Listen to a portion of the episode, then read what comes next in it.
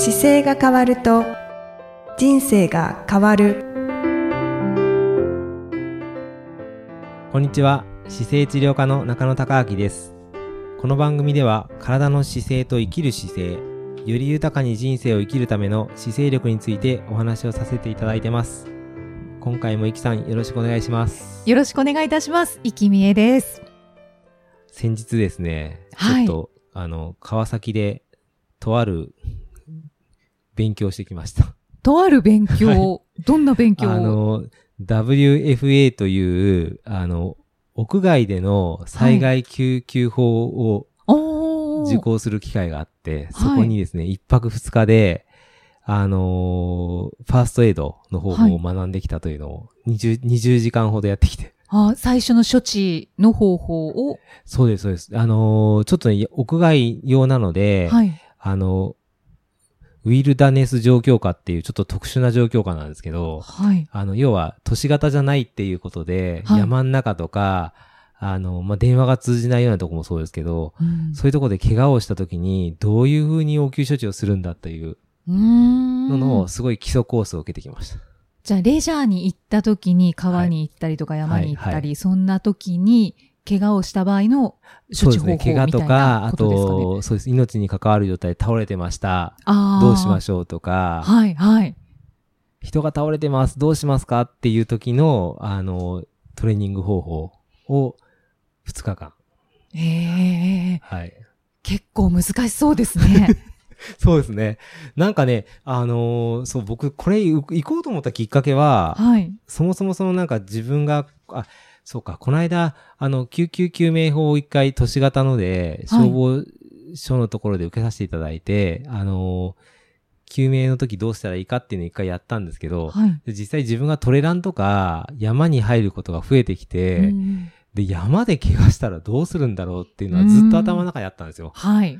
で、その時に、じゃあ、もし、まだあの、エベレスト登っていいって言われてないから、エベレスト登る設定にはなってないですけど、エベレスト登ったりとか、山登った時に、はい。じゃあ医療が必要な状況になった時になんか、僕は今の、まあ、姿勢を教えられるけど、この救急の時どうするんだろうと思って、でそれ、れの勉強をしたいなってずっと思ってたんですよ。あで、今年はなんかこういうのやってみたいなと思ってる中で、今回たまたまタイミングがあってそれに受けに行ったんですけど、はい WFA っていうのに。あ、はい、はい。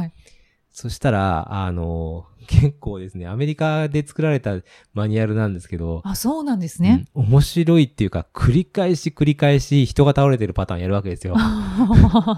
で、なんか、あの、そうですね、た人が倒れた時にどうしたらいいかなんて普通シミュレーションしないじゃないですか。そうですね。で、とりあえず119番すればいいんだよねっていうのは当たり前なんですけど、うんでそれも、じゃあ119番をどうするかみたいなのを練習するんですよね。119番をどうするか。119番を今どのタイミングでするか。で迷いません？例えば倒れてます今していいのか、はい。それとも、あの、なんか声かけた方がいいのかとか、はいあの、これは私じゃなくてもいいのかなとか、難しいまあいろんな判断があるれないですね。じゃないですか。はい。その時に、なんか適切にこうやってやればいいですよっていうガイドラインがあってうん、それの練習をずっとするんですよね。もうシミュレーションがね、どんどんどんどんエスカレートしてって、はい。僕も顔を、ブログ見てもらうとわかるんですけど、顔真っ白にさせられたりとか、傷口を作らされたりとか、ええで、その状況で、あ、痛い痛いって言ってるところに救助の人が来て、はい。き救助っていうか、気に、あの、助ける人が来て。助ける人っていうか、ね、そうですね。助ける役の人。役の人が来て、で、あの、大丈夫ですかって言って反応したら意識ありとか、はいはいはい。っていう、ここまでは考えちゃダメっていうマニュアルがあって、へえ。あ、でも確かに意識ありと意識なしの場合がそうそうそうそうあるから、そうです、そうです。対処が違ってきますよね。そうです。で、そもそも、その、声かける前に、自分の安全が確保されてるかどうか確認しましょう。で、、近寄る前に電話がは、電波入るかどうか見ましょうとか、それを、あの、何回も繰り返してずっとトレーニング受けるんですよね。はい そうするはと、初めのうちは、ガイドライン片手に見ながら一生懸命やってるんですけど、うんバリエーションが増えてくると、なんか知らず知らずのうちに基本的なことを覚えてるっていうい。セミナーです。おー、おー、すごい。そうです。だから、すごいよくできてるなと思って、僕受けたの本当に基礎の基礎だったんで、はい2日間だったんですけど、それが、まあ4日間だったりとか、ちょっと長い医療用の向けのもあったりして、うんなんかね、あのー本当に、これから、な日本って災害大国って言われながら、あの、みんな、僕もそうですけど、意外に今日じゃないなと思ってるし、うん、そうですいね。つ起こってもおかしくないと思いながらも、あの、もっと先のような気もしてるじゃないですか。はい。らその中で、なんかもし倒れた時にできることっていうのを、やっぱ事前に勉強しておくことは、自分にとっては役立たないにしても、うん。あの、目の前の人を助けるチャンスにはなるのかなと思って、うん。そんな感じで受けてました。うん。はい。そうですよね。うん。今、熱中症で、あ、ね、倒れる人もたくさんいるので私は実際熱中症で倒れたおばあちゃんがはい。目の前にいたことがはい一回あって、あったんですか？はい。本当にあの時どうすればいいのかわからなかったえです。どうしました？で、ひとまず意識はあったので、うん。で、あの、リュックから、飴、飴って、はいはいおばあちゃんが言ってたので、はい。あ、じゃあ、あの、飴取りますねって言って、はいはい。飴を渡して、はいはいはい。そしたら、あの、ご自身で飴舐めて、あとお水もちょっとこう自分で飲まれてたので、うんはい。あ、よかった。よと思って、かったですね。まあ、救急車を呼んで、うんうん。で、運んでもはいはい。らったんですけど、はいはい。本当にどうすればいいかわからないでねんないですね。。そう、そんなのをやっぱり繰り返して練習するっていうのをやらせてもらう機会があるのでう、んなかなかちょっと貴重なかいてかい体験でしたね。はい。はい。そうですよね。あと、はいその、血が出てる人の役とかも。して、それも貴重ですよね。僕、じ自分でその柔道整復師っていう学校出てて、そこは骨折打球、打撲捻挫に対しては、はい。どういうふうに修正するかとか、どういうふうに、あの、直すかっていうのを習ってて、うんうん実際にもやっぱりやったことは何回もあるんですけど、はい。はい。でもその現場でやっぱりある時の、その処置の仕方ってまたちょっと違っててうん、うんうん。ない道具をいかに使うかっていうのがね、結構いろんなことを教えてくれるので、そうですよね。揃ってるとは絶そうです、対限らないので、ですよね。だから山の中で折れてましたっていう時に、じゃあどうやって固定して下ろすかっていう時に、はいまあ、。服使ったりとか、まあ、いろんなバリエーションがあるんですけど、はい。自分の着てるこう上着をまくってつけ締めちゃう方法とか、うんうんでリュック、リュックのあのところで肩を抜いて入れさせて固定させるとか、うん。おー結構いろんな、あのやり方を教わって、はい。実際にまあ使わなかったらいいなと思いながらも、うんいろんななんかバリエーションを、まあ見たり経験してると、まあ万が一の時に本当に使えそうだなと思って、うんうん忘れないようにしたいですね。そうですね。だからそんなのを勉強する機会があったから本当になんかいい学びでしたね。はい。じゃあ、柔道整復師の方には、あ、そうですね。だから、柔道整復師だけじゃなくても、その医療系のもし資格持ってる方が、はい。あの、土台としてもしあるんだ、あ医療系のノウハウがあったら、ちょっとだけその勉強しておくだけで、あ、実際こうやって屋外で使えばいいんだって結構勉強になるので、例えばあの CPR ってこう心臓をマッサージする方法があるんですけど、はい。その時に通常だと、こう、じゃあ上から心臓マッサージするときに軌道確保して心臓マッサージするっていうやり方があるんですけど、はい。山の中って平坦なところがないから平坦を探してそこまで引きずり出すとかっていうのを実際やると、あ、そうか、平坦なところじゃないとダメなんだと思って、でそれん学んでから実際僕山走りに行ったら、はい。平坦がなかなかないんですよ。でここで倒れてたらどうすんだろうなと思いながら、なんかその翌週はそんなこと考えてましたけど、あー。うわーいや、本当に学んだ方がいいですね。そうですね、ちょっとそのアウトドアに行く機会が好きで、で、医療系の資格持ってたりとか、あと、人のことにおせっかいするのが好きな人 は、なんかすごく受けてると役立つと思います。なんかこれって使わなくていい知識だけど、知ってれば、なんか自分がそこで動けるのが、あの、万が一の時に動けた方がいいなと思う人は、やっぱりちょっとだけ知っておくといいので、うん、そうですそんなね。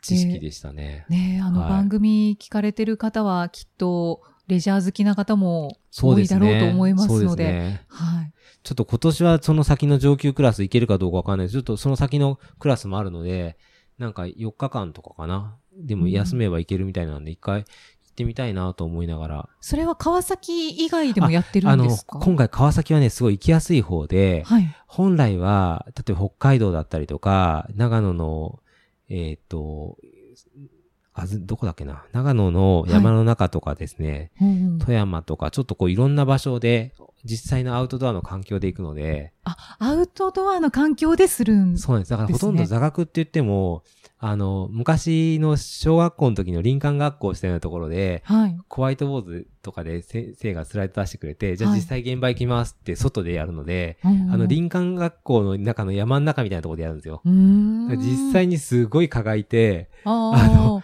怪我人の役してる時にものすごい蚊に噛まれたりする。あ、それはそれで大変ですね。はい。でもなんかね、そのアウトドアに慣れてる方たちばっかりなんで、はいあの、面白いですね。道具っていうか、皆さん、キャンプに近い格好できて、へえ。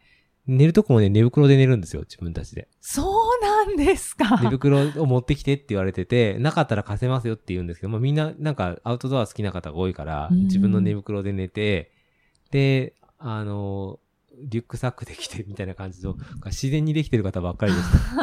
あじゃあやっぱり、そういう山とか、ちょっと危険なところに行く方は、受けたいなって思う方が多いんでしょうかね。なんかね、インストラクターの方が多かったのかもしれないです。僕が今回行った回は。なんかカヤックのインストラクターの方だったり、はいあと山でスキーを教えるっていうよりは、あの、あアドベンチャー系のスキーの方で、まあ、はいスキーを担いで上がっていって、はいで、そこから滑って降りるっていう スキーをする方だったり。いろんな方がいますね。クレバスをあのいかに越えるかとか、雪崩にどうやって気をつけるかとかって、そんな話を一生懸命されてたんで、すごい。百名山を滑るっていう話を聞いたときにちょっとすごいな、百名山を滑るんだと思って、へえ。滑るところじゃないですよね、もともとは。なんかほぼ崖って言ってましたよ。ええだエクストリームな環境ですって言ってましたけど、そ、そこからこう、どのルートで行くかって降り、降りるっていう、それ動画とか撮ってんですかとか言って、言ったはいら、、はいい。や、そこは全然撮ってないけど、自分の中の楽しみがあってとかって言って、はあ言ってましたけど。ちょっと、ほとんど病気だなと思いながら話を聞い聞いてましたけど、もうでもそんなさすがの。方もやっぱりいるんだなと思って、そうですはね。いもう中野先生もびっくりな。そうですね。方々がいや僕、あの、やっぱり命がけはやっぱり、ちょっと自分の中ではちょっとまだそこまでは、いの領域じゃないので、あの、あくまで 姿勢の実験でスポーツをするのは好きなんですけど、あ、そうですよねそれそれは。ちょっと姿勢の実験とはか関係ないかなと思って、ちょっと話が、興味がそれ以上なかったですけど、はい。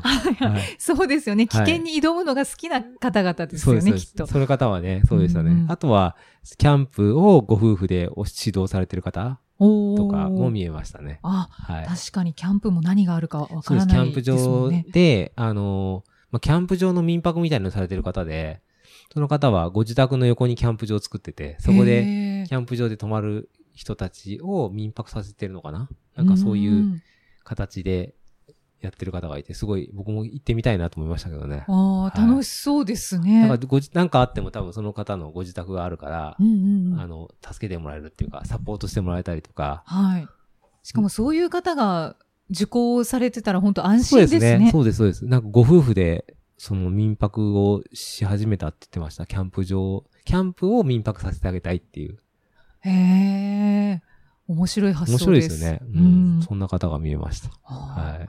い。いろんな方が参加されて、刺激的なお話も聞けましたけど。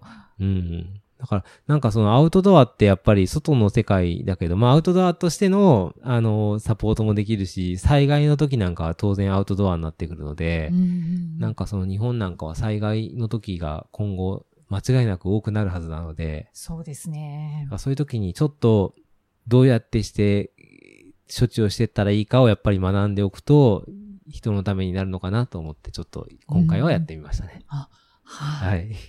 お話いただいてありがとうございます。いえいえいえはい。